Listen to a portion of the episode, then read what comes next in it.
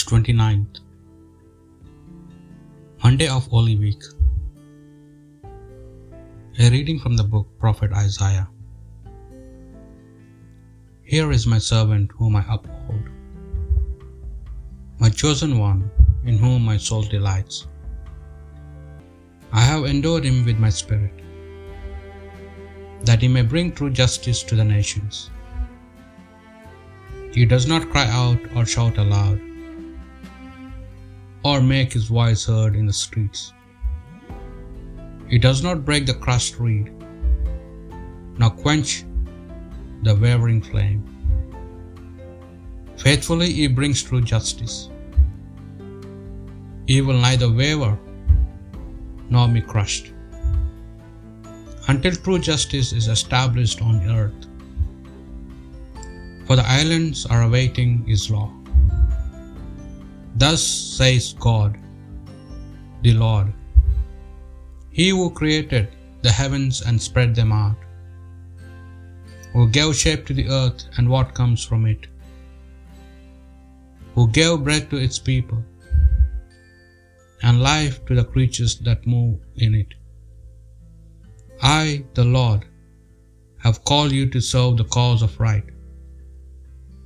I have taken you by the hand and formed you. I have appointed you as covenant of the people and light of the nations, to open the eyes of the blind, to free captives from prison, and those who live in darkness from the dungeon. The word of the Lord. The Lord is my light and my help. The Lord is my light and my help. Whom shall I fear? The Lord is the stronghold of my life. Before whom shall I shrink? The Lord is my light and my help.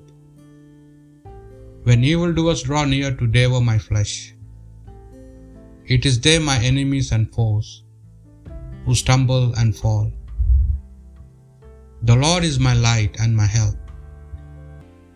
Though an army encamp against me, my heart would not fear. Though war break out against me, even then would I trust.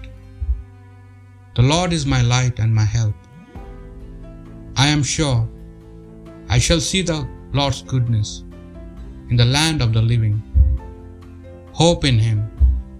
Hold firm and take heart. Hope in the Lord. The Lord is my light and my help. The Holy Gospel according to John. Six days before the Passover, Jesus went to Bethany, where Lazarus was, whom he had raised from the dead. They gave a dinner for him there. Martha waited on them, and Lazarus was among those at table. Mary brought in a pound of very costly ointment, pure nard, and with it anointed the feet of Jesus, wiping them with, the, with her hair. The house was full of the scent of the ointment.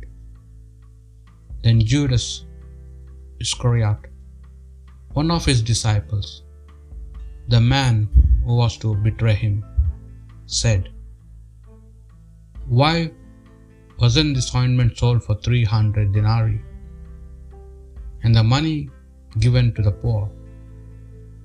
He said this, not because he cared about the poor, but because he was a thief. He was in charge of the common fund and used to help himself to the contributions. So Jesus said, Leave her alone.